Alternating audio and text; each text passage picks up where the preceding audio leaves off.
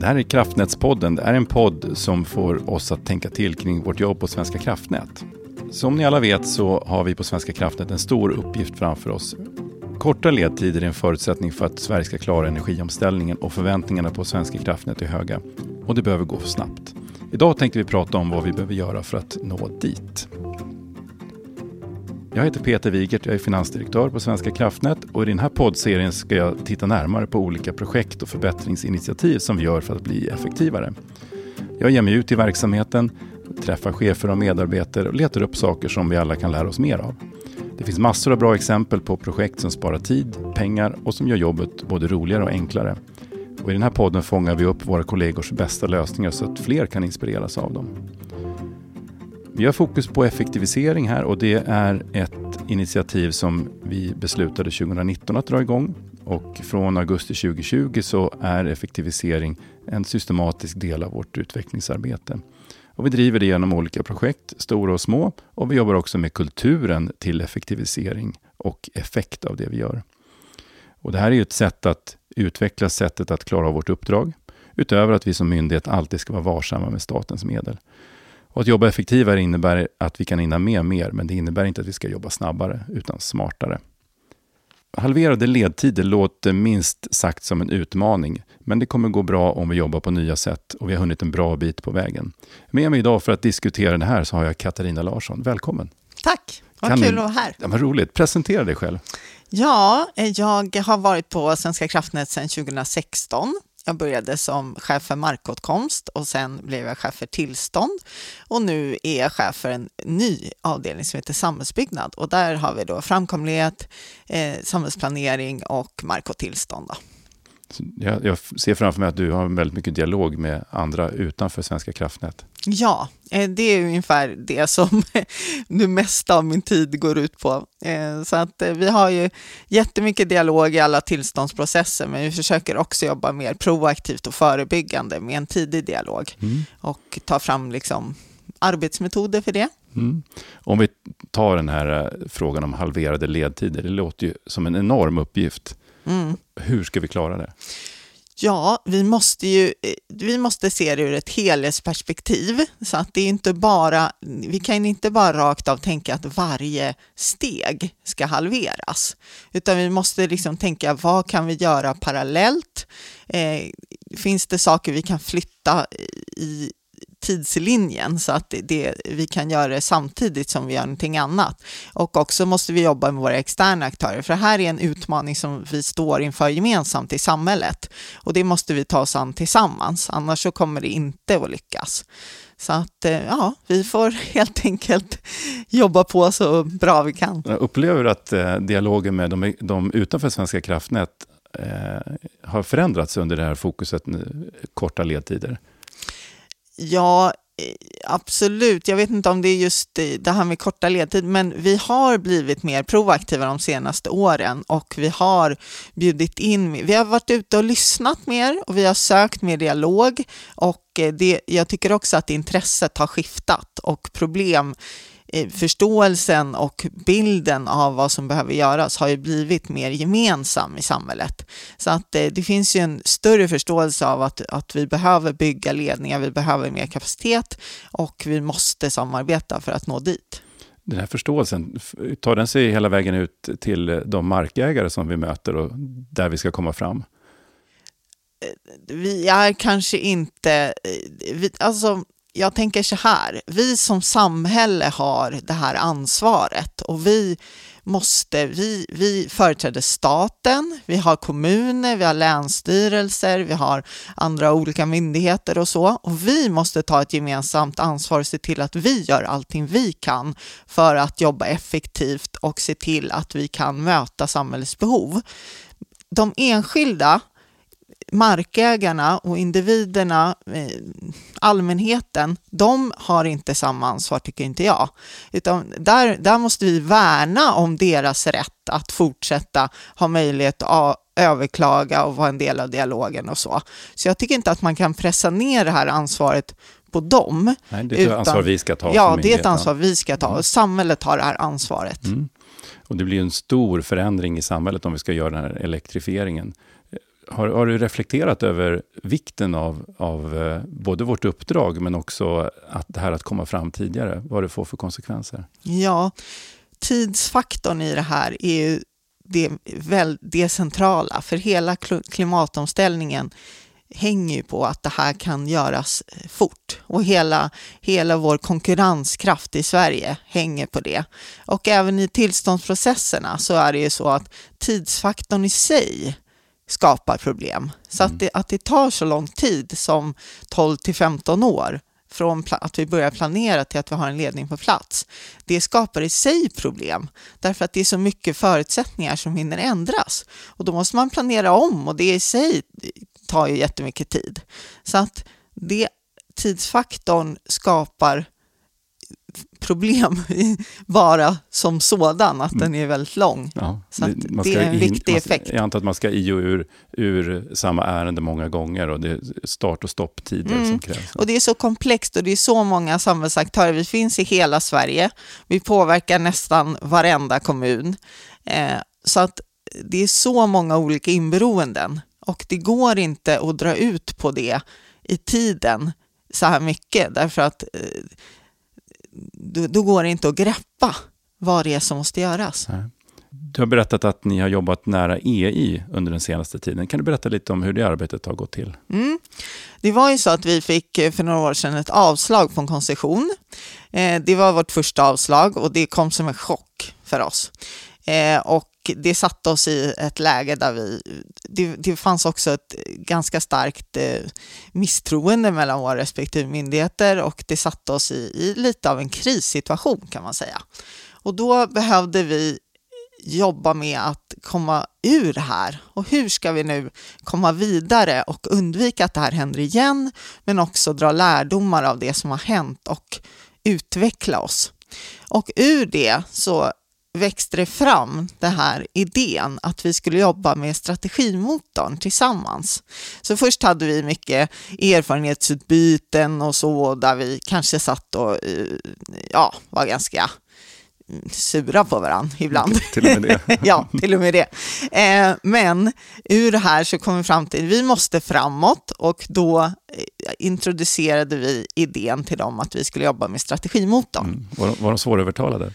Först så fanns det ganska mycket låsningar från båda sidor skulle jag nog säga och att vi har olika roller och myndighetsuppdrag och så. Men sen så började vi titta på, men ja, vi har olika myndighetsuppdrag, men vi kan ändå se att det finns delar där vi kan samarbeta. Vi, vi försökte ta perspektivet, vad vill regeringen att vi ska jobba med tillsammans? Och vad gör vi bättre tillsammans för att möta den här enorma utmaningen? De står ju för samma enorma utmaning som vi gör. Och det finns ju delar i det här som vi kan göra bättre tillsammans. Eh, så att då tog vi fram en gemensam kärnfråga, hur vi ska nå snabbare tillståndsprocesser på ett rättssäkert sätt mm. för en hållbar samhällsutveckling. Och eh, sen så identifierade vi hur ja, olika steg som vi ville ta för att komma dit. Att vi ville jobba mer med transparens, inkludering, att, att eh, vi skulle också, de som vi samtalar med, eh, också ska känna sig trygga med det vi gör, att, att det vi gör är professionellt och att de känner sig trygga med det. Eh, och sen så tog vi fram en strategisk karta och olika frågor som vi vill jobba med.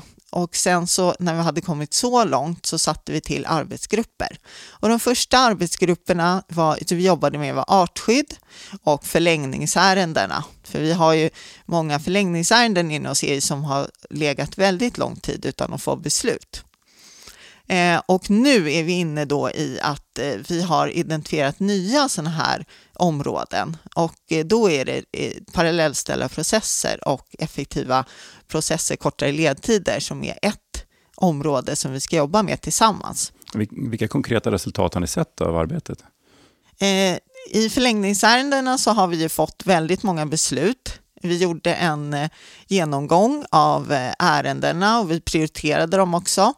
Eh, och vi hade dels ökade vi förståelsen för varandras arbeten och så, men sen också öka, fick en gemensam uppföljning av det här. och en, en, ett fokus och en prioritering helt enkelt.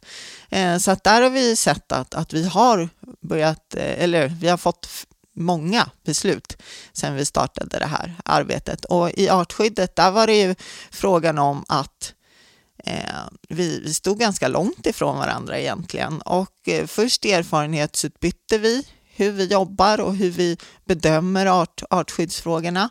Eh, och sen så har vi på SVK tagit fram riktlinjer och så hur vi ska jobba och det har också kommit ny praxis som vi har anpassat oss till och så. Eh, så att där har vi fått ett helt annat en förståelse och förtroende för varandra i hur vi jobbar och vilken kompetens som vi går in och gör de här bedömningarna. Det låter som att ni har kommit väldigt, väldigt långt och byggt upp ett stort förtroende tillsammans. Det är väldigt stor skillnad, eh, upplever jag, i eh, det samtalsklimatet och det, det förtroendet som vi har mellan våra myndigheter. Mm. Absolut. I en tidigare podd så har vi pratat om stolpar och stolparnas betydelse för framkomlighet och ledtider. Och man håller på att jobba fram nya stolpkoncept för, för utmanande områden. Eh, vad är din syn på, på stolparnas betydelse för det här? Ja, vi har en annan väldigt viktig myndighet för oss, Försvarsmakten, Eh, och eh, Försvarsmakten har ju riksintressen över hela Sverige och det omfattar en väldigt stor del av Sveriges yta. Och de här riksintressena är ju eh, utformade på, på olika sätt och också olika vikt. Men ett problem då som, som är, är ju att de har lågflygningsområden. och deras önskemål är att det inte ska finnas anläggningar som är högre än 20 meter. Så att utifrån det här och utifrån att det här är så enormt stora områden i Sverige som vi pratar om, så har vi då tagit fram en stolputveckling av en stolpe som är 20 meter. Då. Så den klarar sig på, till den höjd som Försvarsmakten kräver? Ja, precis. Och sen finns det ju liksom, vi håller på med detaljutformningen mm. av det här och så, så att, så att det kommer säkert att eh, för det går inte att ha exakt 20 meter, det beror på hur marken ser ut under. Eh, så att det kan säkert finnas, eh, uppstå vissa problem i vissa ställen och vi kommer heller inte kunna använda den här stolpen överallt, utan det kommer ju vara en, en den, den är, finns snart i vår stolpfamilj och blir då tillgänglig för projekten i projekteringen. Och då kommer man ju vara tvungen att gå in och titta så här, vilka områden är det som är så där vi har så, som är så kritiska för framkomligheten att vi har så stora utmaningar att, det, att vi behöver använda den här stolpen. För det är ju såklart, alla anpassningar vi gör för att få framkomlighet innebär ju utmaningar för oss tekniskt sett ofta. Så att det avviker ju från de standarder vi har och det som är den för oss bästa tekniska lösningen utifrån kostnadseffektivitet och, och eh, byggbarhet och ja, hur nätet ska fungera sen och sådär. Eh, så det måste man ha i åtanke naturligtvis. Och vår utmaning är ju att när vi ska eh, komma fram i våra ledningar så har vi ju olika intressen vi behöver ta hänsyn till och de har oftast ett starkare lagskydd än vad vi har, riksintresse och så. Och det är många då intressen som finns på samma geografiska plats. Så att vi behöver de här verktygen för att kunna komma fram helt enkelt och hitta de här lösningarna på olika platser.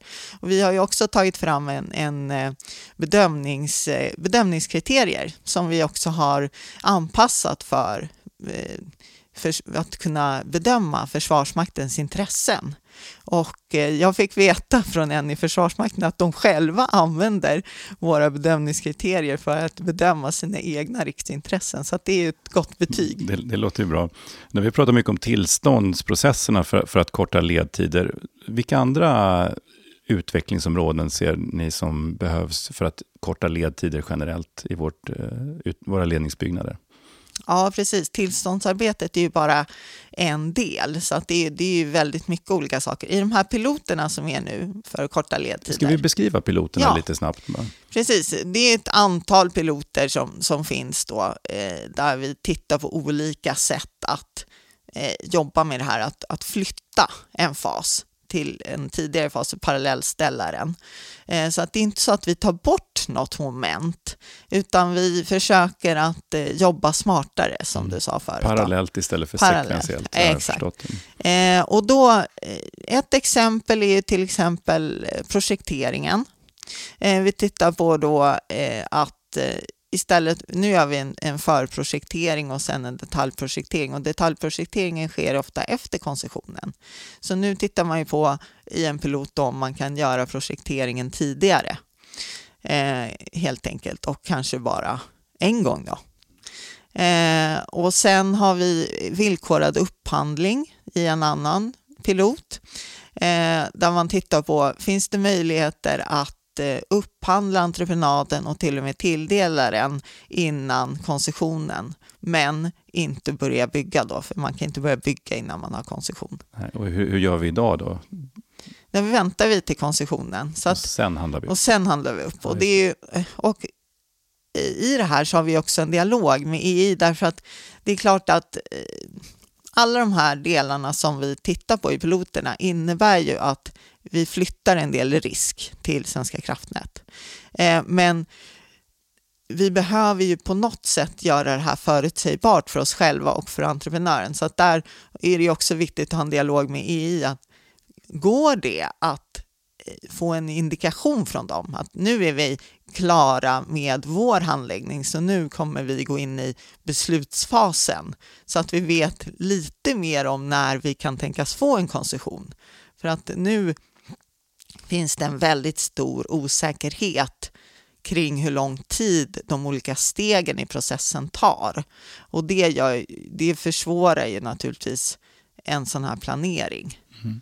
Jag kan ju bara kommentera att de här piloterna som är framtagna för att korta ledtider och visa exempel på det. De är ju presenterade för vår styrelse som ju har ställt sig väldigt positiva till, till det här initiativet till att, att snabbare komma till färdig ledning så att säga. Så jag tycker vi har väldigt gott stöd för det här arbetet. Mm.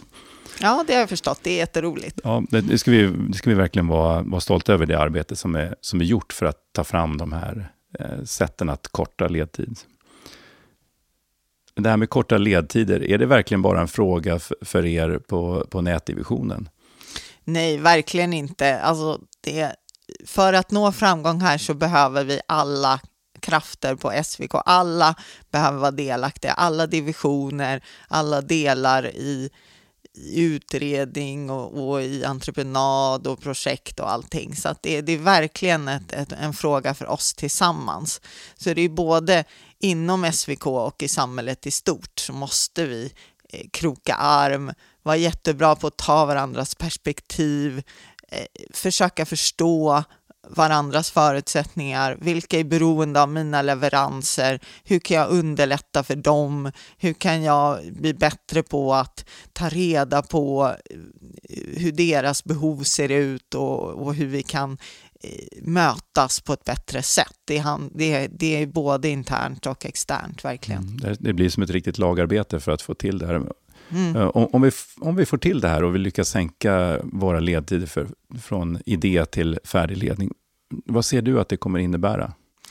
Ja, framför allt så handlar det om Sveriges konkurrenskraft och möjligheten till en grön omställning för Sverige. Så att eh, industrialiseringen och eh, de etableringar som vi har i norr är ju beroende av att vi lyckas med det här. Så det är verkligen en ödesfråga. Det känns väldigt roligt att få vara en del av den här omställningen och stora utmaningen. Det kommer inte bli lätt, men vi måste lyckas. Det finns ju inget alternativ för samhället. Nej, det, är verkligen ett stort perspektiv på, på det vi gör, just ja. i den här fasen vi är nu med den här stora elektrifieringen. Jag kan bara passa in där att det här projektet som handlar om Norrlandskusten kommer ju nu skickas in en hemställan till regeringen att vi det, ja, vi har inte kommit så långt i planeringen så att det har kunnat vara med i vår ordinarie äskning för att starta projekt, utan det kommer vi skicka in separat och vi, vi räknar såklart med att regeringen kommer ge tumme upp till det. Mm. Så och det här måste vi bli bättre på att också få ut och berätta om, för att det är det här som alla tycker är så spännande att vara med på den här resan. Alla nya som vi behöver rekrytera så otroligt mycket folk för att vi ska klara av det här. Och vi måste attrahera de bästa kompetenserna till oss. Och för att kunna göra det så behöver vi vara ute och berätta den här berättelsen. Att det här hela den här samhällsomställningen hänger lite på våra axlar mm. och det är jättekul att vara med om. Det är energifyllt, så jag hoppas att alla känner en, en möjlighet att bidra i det här och, och, tipsa duktiga människor om att komma in till Svenska kraftnät. Mm. Vi ska runda av. Är det någonting som du skulle vilja skicka med som innan vi stänger den här podden för idag? Att, eh, ja, väldigt mycket det här, kring det här att vi ska göra det här tillsammans. Eh, och att eh, bjuda in varann. Och liksom, för det kommer verkligen handla om att vi måste vara bra på att, att lära av varann och ut, att göra saker vi, vi tänker bättre tillsammans och det, det är det vi måste göra och vi måste också eh, bjussa på varandras kontakter och, och, och, och, informera varandra om vad som händer när vi träffar externa och så, så att vi kan ge ett, ett gemensamt budskap och som att, att vi också kan komma in i de sammanhangen där vi behöver vara. Mm. Och det här är, som vi pratar om nu, att kapa ledtider, det är ju ett av de viktigaste sätten att bli effektiva. Att jobba snabbare för att slippa eh, stänga en fråga och öppna den igen och göra omstarter. Så här har vi en tydlig koppling till en viktig del av vårt effektiviseringsprogram, att bli snabbare. Och jag tänker att eh, vi alla kan fundera på vilka typer av ledtidsförkortningar skulle vi kunna skapa i vår vardag, i våra processer, mm. för att slippa starta om på nytt när vi gör, gör olika delar. Verkligen, för det här som vi har tagit upp till styrelsen nu och så, eh, det här med kortare ledtid för loterna och så, det är bara en del. Sen har vi alla bästa bidrag som alla medarbetare bidrar med på enheterna och mellan enheter och så. Och det är en enorm mängd bästa bidrag som vi har i vår strategimotor och väldigt många av dem anknyter just till det här kortare ledtider. Det blev en jättebra avrundning Katarina. Stort tack för att du ville vara med och berätta om hur ni jobbar med korta ledtider. Tack så jättemycket för att jag fick komma. Det var avrundningen på dagens poddavsnitt. Eh, vi kommer komma tillbaka med andra frågor som ligger i Svenska kraftnäts verksamhet. Men jag skulle vilja göra en koppling mellan ledningsbyggnad och en annan dimension av vår verksamhet och det handlar om den biologiska mångfalden som skapas i våra kraftledningsgator.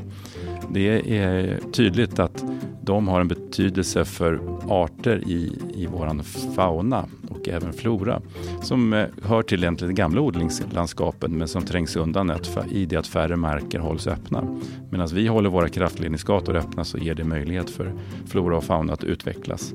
Så att eh, när vi är ute och röjer så skapar vi bra förutsättningar. Så det är en liten bonus med det vi håller på med. Och då avrundar vi för idag och eh, tack för att du lyssnade och på återhörande.